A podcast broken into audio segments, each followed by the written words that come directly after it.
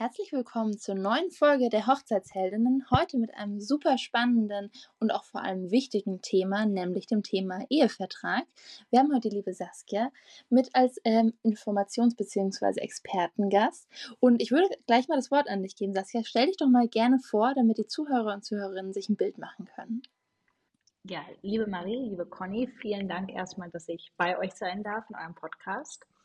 Und auch Hallo an alle Zuhörerinnen. Ja, ich heiße Saskia, ich bin Rechtsanwältin und ausschließlich im Familienrecht tätig und habe mich innerhalb des Familienrechts nochmal ja, auf Eheverträge oder ich sage immer, damit es nicht ganz so abschreckend immer klingt, auf die Vorbereitung vor der Ehe auch im rechtlichen Sinne spezialisiert.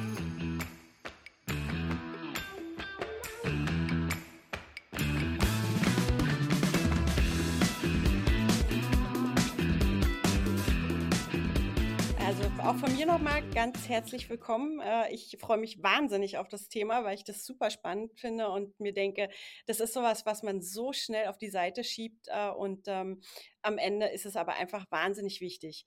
Ich hau da jetzt gleich mal was ganz Kontroverses in den Raum rein. Und ähm, man hört relativ oft, finde ich, auch im Freundes- und Bekanntenkreis, dass ein Ehevertrag etwas Unmoralisches ist und irgendwie nichts mit Liebe zu tun hat.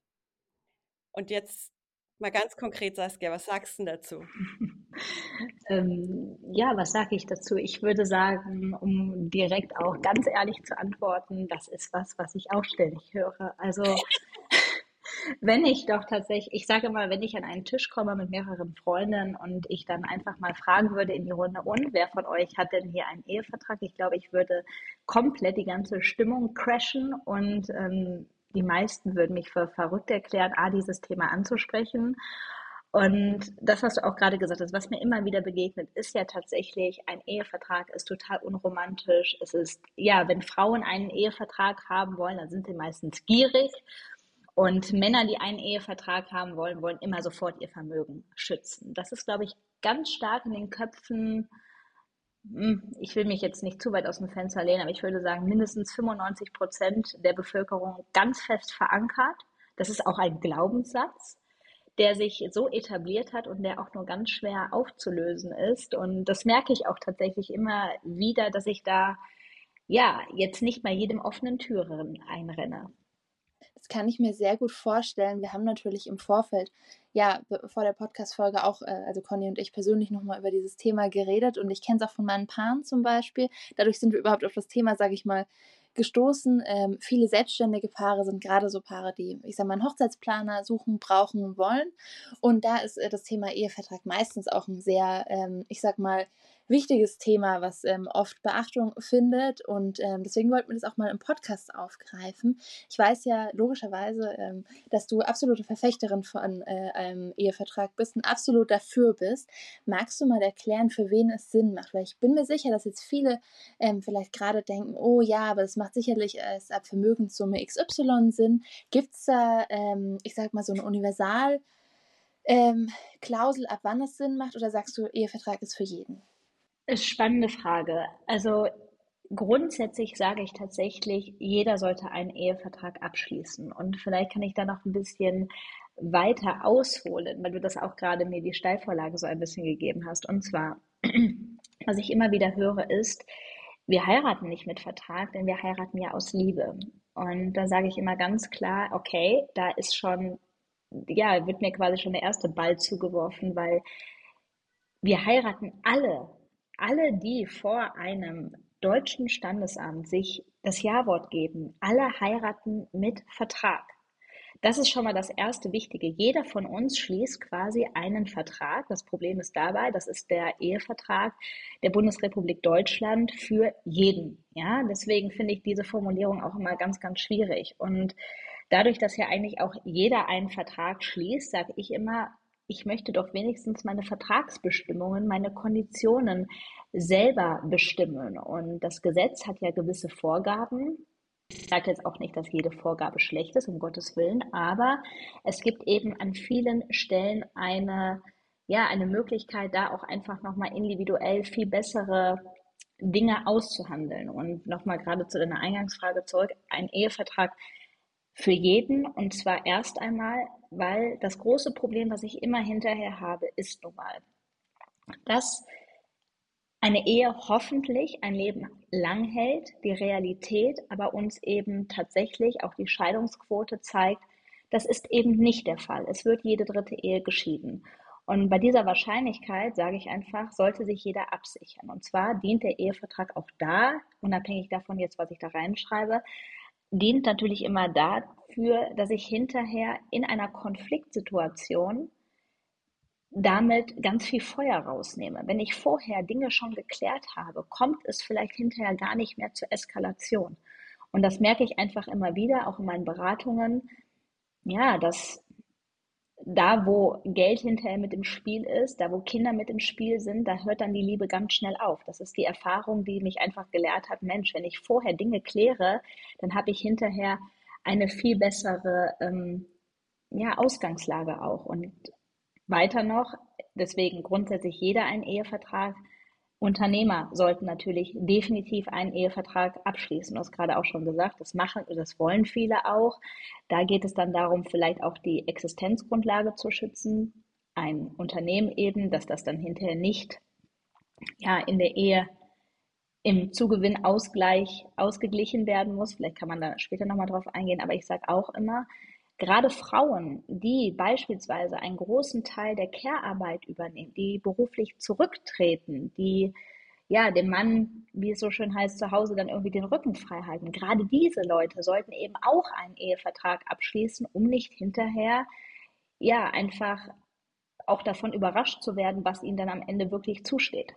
Das heißt, wir lernen irgendwie ganz klar, ähm, egal äh, ob ich Hausfrau bin oder ob ich mein eigenes Unternehmen habe, ähm, es ist in jedem Fall ratsam, einen Ehevertrag zu machen. Also unabhängig von der finanziellen Höhe, äh, von vielleicht schon vorhandenem Geld, äh, was jeder so für sich hat oder was man gemeinsam anschafft oder äh, du hast Kinder angesprochen, egal ob Kinder da sind oder nicht. Ähm, eigentlich so habe ich das jetzt verstanden, gilt so ein bisschen, äh, ja, für jeden ist der, ist der Ehevertrag ratsam. Genau, weil ich damit ganz primär wirklich das Ziel habe, hinterher später entstehende Konflikte zu vermeiden und dann natürlich immer auf die jeweilige Lebenssituation angepasst bestimmte Sachen regeln möchte. Wie du gerade gesagt hast, als Unternehmer habe ich beispielsweise ein Interesse daran, mein Unternehmen zu schützen. Als Hausfrau habe ich ein Interesse daran, möglicherweise die Unterhaltszahlungen später, ähm, ja, oder auch den nachehelichen Unterhalt jetzt schon zu regeln. Was man auch berücksichtigen muss, Lebenssituationen verändern sich ja immer. Das heißt, selbst wenn ich heute noch kein Geld habe oder noch kein Vermögen aufgebaut habe, das kann sich immer wieder verändern. Und deswegen sage ich auch, dass ein Ehevertrag, den ich beispielsweise zum Zeitpunkt der Hochzeit, entweder vor oder danach ähm, abschließe, der ist ja nicht in Stein gemeißelt. Man muss natürlich auch schauen, dass dieser Ehevertrag immer wieder an die Lebenssituation angepasst wird. Das ja, das gehört einfach dazu. Ich sage auch da immer gerne, wir gehen alle zum Zahnarzt, wir gucken, wir oder auch zur Hautkrebsvorsorge. Aber diesen Punkt, der wird irgendwie so völlig außen vor gelassen. Dabei ist der wirklich so elementar wichtig. Warum ist der so wichtig? Weil ich immer wieder merke, dass gerade diese Themen, also Geld, ja, das muss man einfach auch mal so aussprechen, wirklich in Beziehungen ja teilweise ein Tabu sind und dann auch unterschwellige Unzufriedenheit auslösen. Wenn ich nicht meinem Partner sagen kann, du hör mal zu, A, entweder ich möchte mein Unternehmen gesichert haben oder B, ich möchte für Care-Arbeit entlohnt werden dann ist das auf jeden Fall auf lange Perspektive, ja, ein K.O. ah ja, ist ein Ungleichgewicht da, ne? ganz eindeutig dann in dem Moment. Jetzt hast du gerade ganz gut gesagt, ähm, dass der Inhalt angepasst werden kann im Laufe einer, einer Ehe. Was ist denn so Inhalt äh, von so einem Ehevertrag?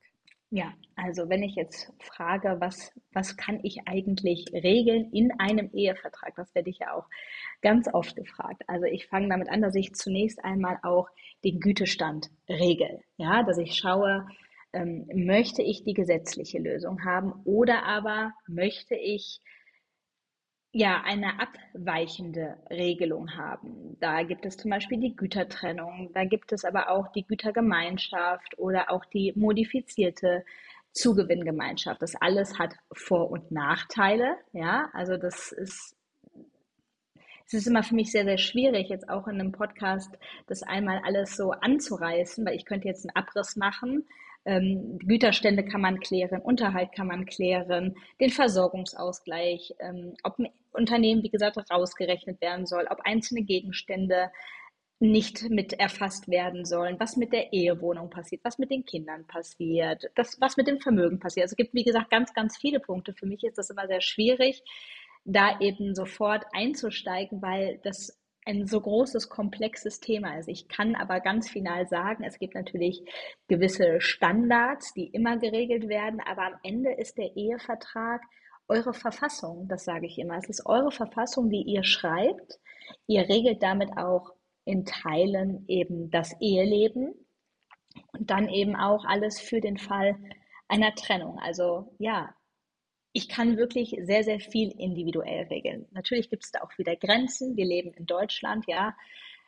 Da gibt es für alles Grenzen, auch jetzt hier. Ähm, ich darf nichts Sittenwidriges ähm, verfassen, was ja unmoralisch ist, was sozusagen gegen den, ja, wie sagt man, gegen den, äh, gegen alle billig und gerecht denkenden, denkenden Menschen verstößt. Ja, also das darf ich nicht regeln. Ich habe zum Beispiel dazu, das ist eigentlich ganz interessant, im Sommerhaus der Stars gesehen, dass es darum ging, ob ich beispielsweise im Ehevertrag regeln kann, was mit den Instagram-Followern passiert. Ja, das fand ich auch so sehr interessant, ob man das dann hinterher ehevertraglich regeln kann. Also es gibt, wie gesagt, ganz bestimmte Punkte, die man ganz klar regeln kann und dann aber auch, ja, ganz individuelle Sachen.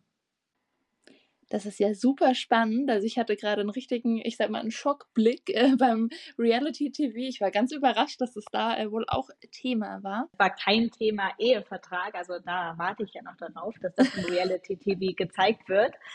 Ähm, es ging, wie gesagt, um die Situation eben, dass dann da einer von dem anderen profitiert hat und besonders viele Instagram-Follower durch diese Person bekommen hat und dann eben gesagt wurde, dass eine Vereinbarung, auch die waren nicht verheiratet, aber eine Vereinbarung wohl getroffen wurde, wonach eben Instagram danach zu löschen ist. Und ich frage mich dann natürlich als Juristin oder als Anwältin, was ist denn damit? Was ist, wenn zu mir demnächst die Leute kommen und ähm, ja, eben fragen, kann ich das mal in den Ehevertrag reinschreiben? Was ja total zeitgemäß wäre auf der anderen Absolut. Seite. Definitiv, oder? Das habe ich mir nämlich auch gedacht. Da habe ich auch gedacht, okay, was ist das jetzt? Wir haben ja grundsätzlich eben die sogenannte Privatautonomie. Das bedeutet die Vertragsfreiheit, das, was ich auch gerade schon angesprochen habe. Man kann grundsätzlich erstmal alles ähm, eben frei regeln oder jeder ist frei in den Verträgen, die er schließt. Mhm. Und ähm, ja, genau. Das ist auf jeden Fall sehr, sehr spannend. Du hattest gerade schon angesprochen, dass es sehr, sehr individuell ist, was man mit, ähm, ich sag mal, in den Ehevertrag äh, nimmt vom Inhalt her. Jetzt ist es natürlich in der Hochzeitsbranche auch so, dass alles individuell ist und vor allem der Preis auch immer sehr individuell ist. Und es kommt drauf an, es glaube ich, ich weiß nicht, wenn wir mal gucken würden, der meistgesagteste Satz bei uns im Podcast, wenn wir Gäste dabei haben, uns um den Preis geht ähm, von der Dienstleistung, ja, es kommt drauf an. Jetzt deswegen meine direkte Frage an dich. Wir sind ja auch hier für Real Talk etc. Ähm, gibt es, ich sage mal, eine Pauschale, dass jeder Ehevertrag Summe X kostet? Ist es abhängig von der Summe, die damit, ich sage mal in Anführungszeichen, versichert wird? Erzähl uns da gern mehr. Ja, das ist immer, das ist ja auch das Argument, was ich nicht ähm, kleinreden kann. Ja, das einzige, wobei es bei mir letzten Endes auch kein Argument ist, ein Ehevertrag kostet Geld. Ja, das ist richtig. Ich werde natürlich oft gefragt, wie viel kostet mich denn eigentlich so ein Ehevertrag? Und da sage ich tatsächlich auch immer, es kommt ganz drauf an.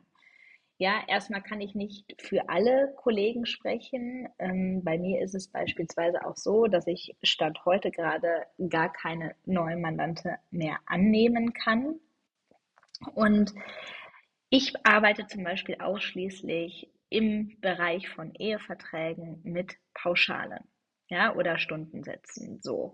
Und es gibt dann auch einen individuellen Vertrag und ja, den man unterschreiben muss und bevor dann auch der Anwalt letzten Endes tätig wird. Was ich immer jedem ja, Hochzeitspaar auch empfehle, ist, dass man sonst wirklich eine Erstberatung bei einem Anwalt eben wahrnehmen kann. Die kostet maximal 250 Euro zuzüglich Mehrwertsteuer.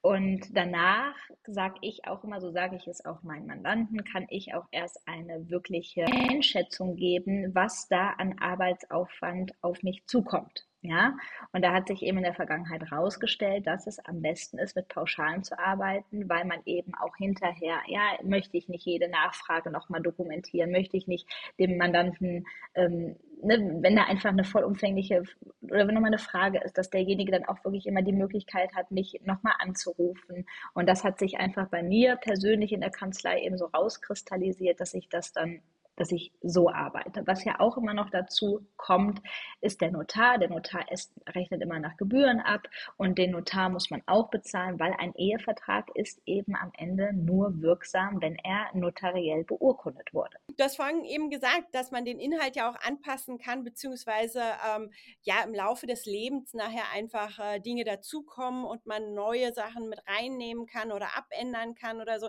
Das heißt aber, man bezahlt dann natürlich, wenn ich sage, keine Ahnung, ich komme in fünf Jahren wieder, weil dann sind zwei Kinder da, ähm, dann ähm, äh, kostet das natürlich dann entsprechend auch nochmal dazu. Ne? Also in deiner Pauschale sind jetzt nicht, äh, ist jetzt nicht das lebenslange ähm, äh, Beratungsrecht dabei. Nein, genau, das ist tatsächlich nicht dabei.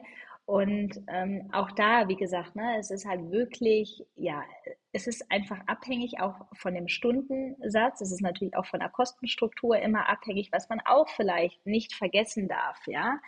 Anwälte haften für Eheverträge 20 Jahre. So, und das ist natürlich auch etwas, wo man immer sagen kann, ja gut, ähm, so nach dem Motto, dann saß der da ein bisschen mit mir und hat das jetzt alles durchbesprochen. Das ist ja nicht nur das, das ist ja vielleicht das, was man auf den ersten Blick vielleicht denken mag, aber da ist ganz klar, dass das eben nicht der Fall ist, ja. Und ähm, ich weiß ja ungefähr immer auch, was da für Rückfragen kommen, was man dann hinterher doch noch bespricht und ähm, ja, bis dann auch im, hinterher alles ähm, ja, letzten Endes dann eingetütet ist. Ich sage immer, man muss das auch ganz klar unterscheiden für alle Hochzeitspaare. Es ist ja so, dass ich tatsächlich einen Notar aufsuchen muss, wo ich da den Ehevertrag notariell beurkunden lasse. Und da ist es eben auch immer so, dass, ja, wenn ich weiß, was da drin steht, dann könnte ich ja sofort mal zum Notar gehen und sagen, lassen, setzen Sie mal einen Ehevertrag auf.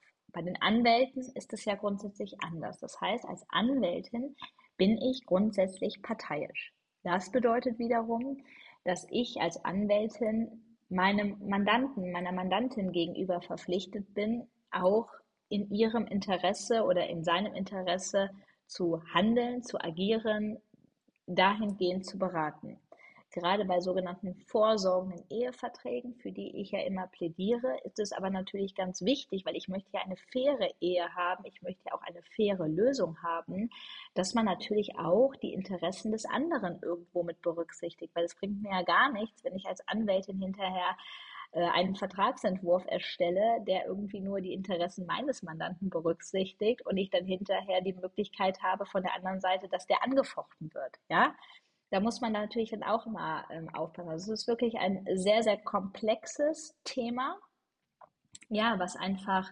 wo viel, viel mehr dahinter ist, was man jetzt gar nicht alles so in einer Podcast-Folge eben besprechen kann oder was man ja auch so tiefgründig eben die Tragweite jetzt hier in den Minuten, die wir haben, darstellen kann. Und was mir aber eben so wichtig ist, ist einfach, dass ich sage, ähm, ihr habt mich ja jetzt auch sofort nach der Zahl gefragt. ich sage mal, das ist, was ganz wichtig ist, ja, an jedes Brautpaar da draußen. Ihr müsst euch quasi mit den ganzen Dingen beschäftigen. Ihr müsst auch hier die Basics verstehen. Ihr müsst wissen, was passiert eigentlich durch die Hochzeit? Was verändert sich und welche Tragweite hat das? Was hat das für mich zu bedeuten, wenn ich zu Hause bleibe? Das hat das für mich zu bedeuten, wenn wir eine Doppelverdiener-Ehe haben wenn wir, oder wenn wir eben eine einer verdienen, also nur einer einen Ehepartner verdient, der andere übernimmt beispielsweise Haushalt, Familie, und das ganze Management im Hintergrund. Was hat das zu bedeuten, wenn wir uns trennen? Was hat das für unsere Kinder zu bedeuten? Ja, es sind da so viele Dinge, die einfach geklärt werden müssen. Was ich so erschreckend finde, dass die meisten da überhaupt gar nicht wissen, was durch die Hochzeit eigentlich passiert. Ich höre ja zum Beispiel auch immer wieder, ja, wenn wir heiraten, dann gehört uns ja beides zu 50 Prozent und das ist einfach falsch. Wenn man das haben möchte, dann muss man die sogenannte Gütergemeinschaft vereinbaren und zwar durch Ehevertrag. Also es sind halt einfach so viele Mythen, ja, oder auch, dass man glaubt, dass man hinterher automatisch für die Schulden des anderen haftet. Das ist einfach so viel, wo noch so viel unauf, ja, Unaufgeklärtheit existiert. Und das ist mir eben so wichtig, dass ich da eben sage, da müssen wir ansetzen, da müssen wir ein Bewusstsein für schaffen. Wir müssen, ne, wir, wir Frauen beispielsweise auch, wir sind jetzt in den letzten, weiß ich nicht, vier, fünf Jahren immer dahin ähm, oder haben immer vor Augen geführt bekommen, dass äh, Altersarmut weiblich ist. Ja, wir haben jetzt irgendwie alle auf dem Schirm, das ist wichtig für uns davor zu sorgen, aber das existiert bei Eheverträgen nicht. Ja, es wird immer sofort verteufelt. Keiner setzt sich damit auseinander und ähm, ja, ob dann, es gibt einfach gewisse Sachen, die man klären muss und wenn man sich damit beschäftigt, dann ähm, ja, wird man das auf jeden Fall merken. Habe ich dich da jetzt richtig verstanden? Der Ehevertrag ist dann eigentlich, wird, oder andersrum, äh, du wirst eigentlich beauftragt nur von einem Teil der beiden Ehepartner. Richtig. Das heißt, eben weil du Anwältin bist, du vertrittst dann in dem Fall Ehemann oder Ehefrau, je nachdem, und wirst von demjenigen beauftragt, ähm, äh, so einen Ehevertrag aufzusetzen. Natürlich mit dem Gedanken, deinen Mandanten äh, zu, zu schützen, sage ich jetzt mal, aber auch ähm, den anderen nicht zu benachteiligen. Richtig. Also es ist so, dass ich auch immer darauf hinweise, wenn ich beispielsweise Beratungen habe. Wenn dann auch jemand zu mir kommt und sagt, ähm, wir interessieren uns für einen Ehevertrag, dann erkläre ich immer sofort darüber auf, dass eben ich als Anwältin parteiisch bin, dass aber natürlich der, mein Mandant oder meine Mandantin immer entscheiden kann, dass der andere Partner mit dabei ist. Und ähm, ja, es ist, besteht auch immer hinter die Möglichkeit, von der anderen Seite eben diesen Vertrag nochmal gegenprüfen zu lassen. Wobei ich da auch sage, das ist natürlich, ich bin auch der Rechtsordnung verpflichtet, ja. Und das bedeutet, dass ich natürlich auch über die gesamten Situationen aufkläre, ja und hier eben als Anwältin das große Ganze im Blick haben muss, aber natürlich am Ende eben immer die Interessen eines oder einer Partei vertrete. Das ist auch immer ein Mythos. Es gibt nicht einen Anwalt. Ja, das ist sowohl beim Ehevertrag so als auch bei der Scheidung. Ich, ich kann nicht formal als Ehepartner, ja, egal jetzt in welcher Situation, einen Anwalt beauftragen, weil einfach schon, ja, die, die Interessen sind widerstreitend. Ja, also ich habe grundsätzlich ja immer Interessen, die vielleicht nicht komplett konform laufen. Bei einem vorsorgenden Ehevertrag, das habe ich ja gerade auch eingangs gesagt, ist es eben so, dass natürlich da beide da stehen und sagen, wir möchten eine faire Gesamtlösung haben. Ja, und dann ist auch mein Auftrag, eine faire Gesamtlösung zu finden. Und ich sage auch immer, wenn man mich trifft, egal ob ich jetzt bei Instagram bin oder aber ob ich jetzt auch in einer Beratung bin, ich sage auch immer das Gleiche. Ne? Es ist jetzt nicht so, dass ich sage, ah, da kommt jetzt der eine zu mir und ähm, sagt, ja, ich möchte, dass meine Frau äh, von allem ausgeschlossen wird und dass ich da den Zugewinn ausschließe, dass ich den Versorgungsausgleich ausschließe. Und ähm, ja, wenn ich jetzt so jemanden vor mir sitzen habe, dann gebe ich dann natürlich auch zu bedenken, dass, wie gesagt, Care-Arbeit auch Arbeit ist und dass da auch vielleicht eine Entlohnung gerecht wäre. Also es ist nicht so, dass ich jetzt komplett meine Meinung je nach Mandanten ähm, über Bord werfe, sondern einfach die Prinzipien, die ich habe, wofür ich stehe, da auch durchsetze und vermittle. Das ist sehr spannend. Ich muss jetzt gestehen, das war gerade für mich so ein richtiger Aha-Moment. Ich glaube fast, ich spreche da auch für Conny, weil ich persönlich mir das so vorgestellt habe, dass beide Ehepartner genau. quasi gemeinsam deine Auftraggeber sind. Was ja, wie wir gerade gehört haben, nicht der Fall ist. Ähm, dementsprechend, vielleicht magst du noch mal ein bisschen näher auf den Ablauf an, eingehen. Also ich sage jetzt mal so, wir wissen jetzt zumindest schon mal, dass einer der beiden Ehepartner zu dir kommt und einen Ehevertrag aufsetzen lässt. Dann kann der ja von, ähm, von der anderen Seite, sage ich mal, gegengeprüft werden. Korrigiere mich bitte, falls ich irgendwas Falsches sage.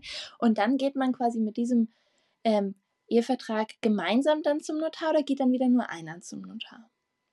Also genau, es ist so, wenn man beispielsweise eine Anfrage bekommt, eine Mandatsanfrage, dann mache ich das immer so, dass ich eben grundsätzlich darüber aufkläre, wie der Ablauf ist, wie die Kosten oder was ich euch auch gerade gesagt habe, ja, dass sozusagen eine Erstberatung stattfindet, dass ich danach hinterher eben eine Kosteneinschätzung abgeben kann, dass ich, dann bespricht man alles weitere.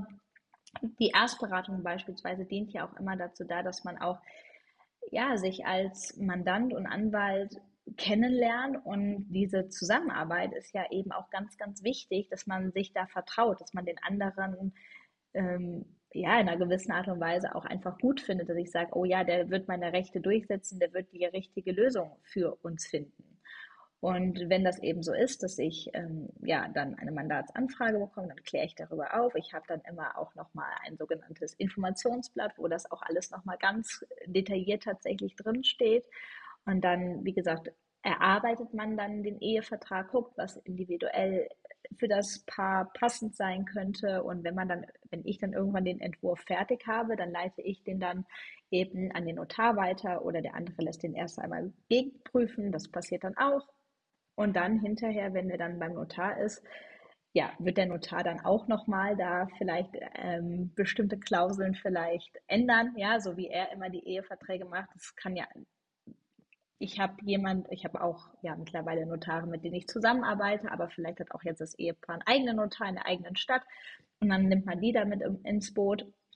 Ja, und dann geht das auch nochmal, weiß ich nicht, vielleicht ein, zwei, drei hin und her, wird dann hinterher als Entwurf an die Mandantschaft weitergeleitet.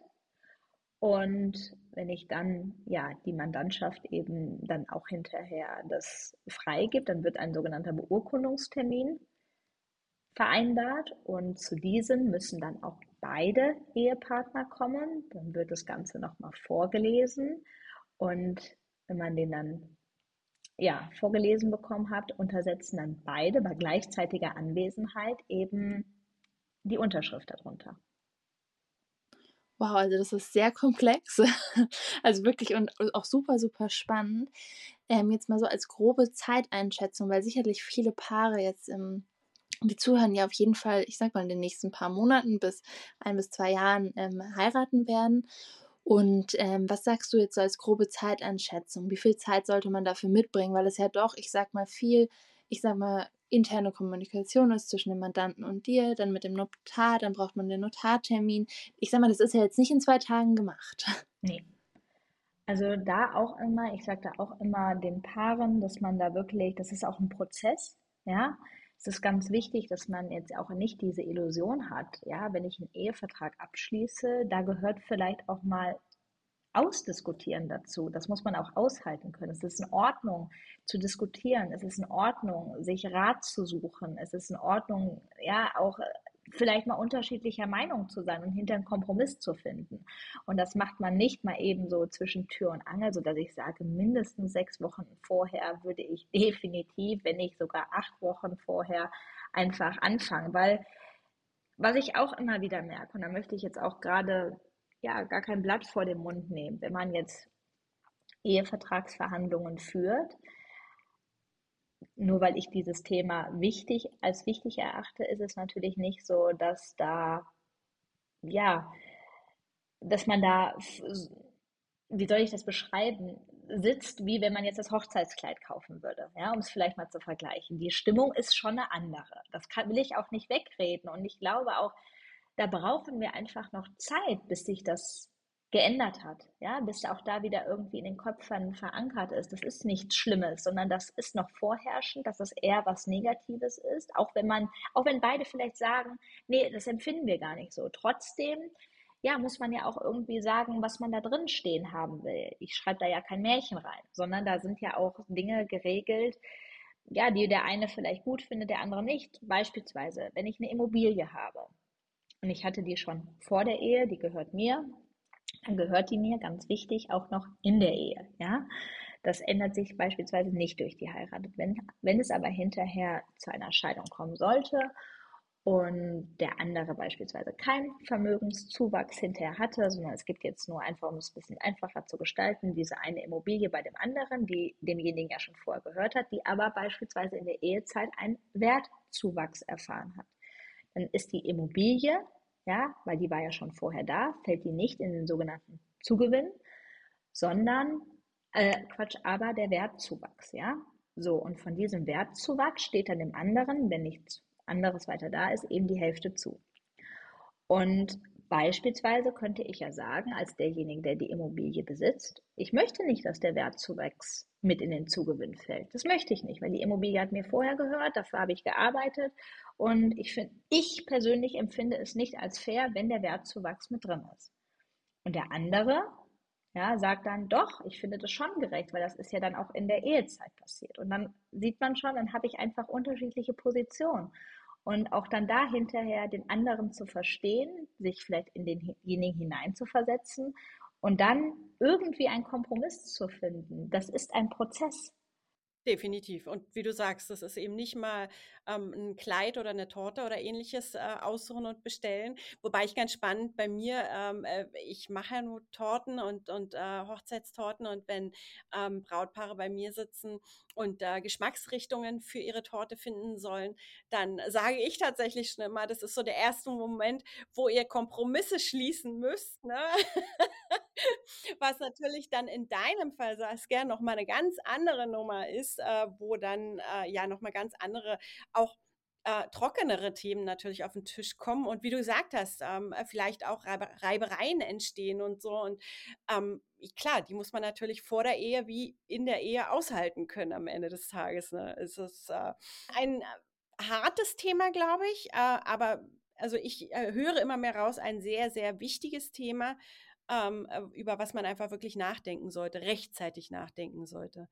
Aber was ist denn, wenn das nicht rechtzeitig passiert? Also sprich, was ist denn, wenn ich schon geheiratet habe und mir jetzt zum Beispiel die Folge erst anhöre und feststelle, oh, eigentlich schon sehr spannend. Wäre es im Nachtrag auch noch möglich, so einen Ehevertrag zu schließen? Ja, also einen Ehevertrag kann ich zu jeder Zeit abschließen. Ich kann ihn vor der Hochzeit, in der Ehe und ja, oder in der Ehe gibt es auch eben nochmal unterschiedliche Stadien. Beispielsweise, wie du gerade geschildert hast, ich habe jetzt ähm, gerade den Aha-Moment und möchte eigentlich doch noch einen Ehevertrag haben. Es ist aber in der Ehe alles gut, dann bleibt es weiterhin ein vorsorgender Ehevertrag und wenn es hinterher zu einer Krisensituation kommt, dann spreche ich da meistens auch von Scheidungsfolgenvereinbarungen. Das sind dann es ist aber alles im Ende ein Ehevertrag. Das bedeutet, es ist nicht der Zug abgefahren, wenn man geheiratet hat. Und ich habe auch tatsächlich Ehepaare, die ja eben sich ganz bewusst dazu entschieden haben, einen Ehevertrag A zu schließen, aber auch eben dann nach der Hochzeit erst, weil sie dann gesagt haben, für uns ist es klar, dass wir das machen wollen, wir möchten aber einfach den Zeitpunkt nach hinten verlagern. Da sage ich immer, kann man definitiv machen, gute Idee. Wichtig ist nur, dass man das auch dann hinterher umsetzt. Weil auch da, wie gesagt, es ist ja auch Real Talk, der Vorsatz, den haben vielleicht noch mehr, aber es dann wirklich umzusetzen, ja, da scheitert es dann auch manchmal. Ja, das kann, das kann ich mir. genau. ich glaube, das können wir uns beide sehr gut vorstellen, nachdem wir jetzt gerade fast das Gleiche gesagt haben. Ähm, das kann ich mir wirklich sehr, sehr gut vorstellen, weil ja häufig, ich sage, also das ist jetzt ein sehr lappaler Vergleich, aber es ist so ein bisschen wie mit Fotoalbum erstellen nach der Hochzeit. Ich glaube, wenn der Fotograf es nicht macht, macht man es nie. Und natürlich ist jetzt ein Fotoalbum und ein Ehevertrag von der Gewichtung her was ganz, ganz anderes. Aber trotz alledem, sage ich mal, sind so Vorsätze für nach der Ehe. Ähm, ja, nicht, also wird nicht immer umgesetzt, deswegen vielleicht auch hier als kleiner Reminder für die, die zuhören, macht es vielleicht vor der Hochzeit, wenn ihr das machen möchtet. Ähm, Gibt es denn abgesehen, ich sag mal jetzt ähm, von dem preislichen Aspekt, wo du gesagt hast, das ist kein Argument für dich dagegen, gibt es denn sowas, ich, ich nenne es jetzt mal Nachteile, das ist jetzt nicht wertend gemeint, aber gibt es, ich sag mal, Nachteile eines Ehevertrags, wo du sagst, hey, das, das möchte, also das erläuterst du vorher deinen Paaren? Ich greife die Frage jetzt mal anders auf. Also für mich gibt es keinen Nachteil, was natürlich die Gefahr ist, wenn ich mich dazu entscheide, einen Ehevertrag abschließen zu wollen, erst einmal, und dann vielleicht erkenne, dass mein Partner und ich vielleicht doch so ganz andere Vorstellungen haben und auch andere Werte, weil das sage ich immer, so wie du vorhin, Conny, gesagt hast, bei den Torten, dass du da immer sagst, das ist so der erste Punkt, wo man Kompromisse schließen muss. Das ist auf jeden Fall ein Punkt, wo man ganz klar sieht, wie der andere tickt. Und ja. ich gehe sogar mittlerweile so weit, dass ich sage, auch vielleicht durch meine Erfahrung, ja, das hatte ich ja eingangs nicht gesagt, ich bin, wie gesagt, ähm, Anwältin im Familienrecht, äh, mache ja mittlerweile viele Eheverträge, bin aber auch Scheidungsanwältin. Ja, das ist natürlich auch äh, ja, 50, 60 Prozent meiner Haupttätigkeit, wo ich natürlich immer das andere Ende dann mitbekomme und wo mir auch immer gesagt wird, Mensch, eigentlich wusste ich das ja schon vorher, dass der so ist. Ja, und wenn man sich dann jetzt mal ganz ehrlich in die Augen schaut und sagt, du hör mal zu, wie ist das denn eigentlich? Wie stehst du denn dazu, zu dem und dem Thema? Wie stehst du dazu, wenn wir hinterher nicht mehr zusammen sind ähm, und ich beispielsweise die Kinder betreut habe? Sagst du dann sofort, ich soll jetzt 40 Stunden arbeiten gehen, obwohl ich vorher die ganze Zeit zu Hause war? Wenn man das wirklich mal austestet und dann überlegt, was unterschreibt der andere das, was er dir gesagt hat? Unterschreibt er dir die ganzen Lippenbekenntnisse? Ja, das ist eigentlich so der erste Test und vielleicht dann auch hinterher der Nachteil, dass man dann sagt, ach nee, Mensch, doch nicht war doch nicht der richtige. Wobei, ist das ein Nachteil oder kann ich dann lieber sagen, Gott sei Dank? Ja, tatsächlich ist es ja so, ne? Äh, also es ist so ein bisschen dieses noch einmal prüfen, ob man da wirklich den richtigen äh, Partner vor sich hat, mit dem man dann am Ende auch so sein Leben verbringen möchte. das ist natürlich ähm, äh, ja, die ganz harte Prüfung, sage ich mal, weil so eine vertragliche Geschichte, so eine sachliche Geschichte natürlich eine ganz andere Nummer ist, ähm, als wenn man eine Torte aussucht. Aber am Ende ist es, äh, ist es genau das. Kann man prozentuell sagen, wie viele ähm, Ehe, äh, Ehen quasi mit einem Ehevertrag äh, ähm, laufen? Äh, kannst du das, hast du da einen Überblick? Also ich meine, dass man die letzte Zahl, die ich auch vor Augen habe, ist tatsächlich, dass jede zehnte Ehe einen Ehevertrag hat. Das ist ja doch gar nicht. Also da bin ich jetzt überrascht. Da hätte ich weniger gedacht tatsächlich. Das finde ich jetzt auch. schon fast, weil du ja gesagt hast, so jede dritte im Schnitt wird, ge wird geschieden. Ne? Mhm. Ne? Dann finde ich jede zehnte schon, also ich meine, dass eine Luft nach oben ist, ist ganz klar. Ja. Äh, und äh, dass wir da vielleicht in Deutschland auch noch ähm, anders über sowas denken wie in anderen Ländern, denke ich, ist auch äh, nicht von der Hand zu weisen. Aber das finde ich jetzt doch, äh, überrascht mich tatsächlich. Ja, ich glaube tatsächlich, dass das die Zahl war. Ich bin mir jetzt auch nicht mhm. mehr ganz sicher, aber ich meine, die letzte Zahl, dass das Bundesverfassungsgericht, meine ich, mal diese Zahl genannt hat. Ähm, es gibt aber auch wirklich keine richtigen Studien dafür. Ich wollte gerade sagen, super schade, dass es keine Studien jetzt gibt, weil mein nächster Vorschlag wäre gewesen, für alle, die das interessiert, die können auf unserem Instagram-Post vorbeigucken. Da werden wir es nämlich hinschreiben, wenn es ja keine Studie dafür gibt. könnte es schwierig sein, da eine gute Zahl rauszufinden. Dann lassen wir das jetzt einfach mal so im Podcast stehen. Liebe Saskia, äh, für mich Fazit ähm, ganz klar, ein Ehevertrag bietet ähm, für denjenigen, der da vor dir sitzt und der dich beauftragt hat, äh, in jedem Fall eine Sicherheit. Egal, ob man ähm, verheiratet bleibt oder nicht. Das Thema Sicherheit ist für mich da einfach ganz oben, oder? Ja, das Thema Sicherheit ist wichtig, aber ich glaube auch wirklich, dass dieser Aspekt Vertrauen, Verfassung auch nicht zu vernachlässigen ist. Also ich glaube wirklich, dass es für eine Ehe gerade in unserer heutigen Zeit, wo eben so viel so schnelllebig ist, wo ja manchmal vielleicht auch gar nicht mehr das zählt, was ich vorgestern gesagt habe, nochmal ein guter Test ist, ja, dass ich da wirklich überlege, wie schaffe ich es, ja, gewisse Themen mit meinem Partner anzugehen und wie wollen wir dann auch hinterher unsere Ehe gestalten oder leben? Weil was ich immer merke, und was mich auch verdutzt, muss ich sagen, dass ich das Gefühl habe, klar, ihr kommt aus der Hochzeitsbranche, aber es wird immer einem suggeriert, ja, die Hochzeit selbst ist so das Happy End, ja, und was ist eigentlich danach? Was ist danach? Danach geht es ja eigentlich erst richtig los. Ich weiß nicht, ich bin ja auch selber verheiratet und ähm, sage immer, ich weiß noch ganz genau, als ich dann damals aufgewacht bin, äh, am Tag der kirchlichen Trauung oder am Tag danach, Entschuldigung, und ich bin auch in so ein Loch gefallen, ja, weil dann war plötzlich alles vorbei. Und wie gesagt, eigentlich geht es ja dann erst los. Und diese ganze Aufmerksamkeit, die ich ja quasi dieser Hochzeitsvorbereitung widme, was ich total verstehen kann, ja, ich sage auch mal, ne, ich hatte da auch riesengroßen Spaß dran, das zu planen, aber da gehört eben noch mehr dazu, eben dieser nächste Schritt, ja. Und wie gestalte ich Ehe? Wie ähm, schreibe ich meine Verfassung. Und ja, das ist auch der Grund beispielsweise, warum ich ja meinen Ehevorbereitungskurs ins Leben gerufen habe, weil ich sage, es gibt so viele Punkte, die man da eben noch integrieren sollte in die Hochzeitsplanung, wo man ja vielleicht am, nicht sofort draufkommt, weil es gesellschaftlich auch nicht verbreitet ist. Das war jetzt ein richtig guter Abschluss, fand ich, für die Paare, die zugehört haben oder für die Zuhörer und Zuhörerinnen. Ich bezweifle, dass äh, Paare zu zweit zugehört haben. Ich möchte mich äh, von uns beiden, würde ich sagen, bedanken für das super informative ähm, Gespräch. Also es gab einige Aha-Momente, äh, wo ich wirklich da saß und mir dachte, spannend, ich habe mir das ganz anders äh, vorgestellt. Genau, danke dir auf jeden Fall. Sehr gerne. Vielen Dank, dass ich da sein durfte. Ja, vielen Dank für so viel wertvolle Informationen. Ganz, ganz toll.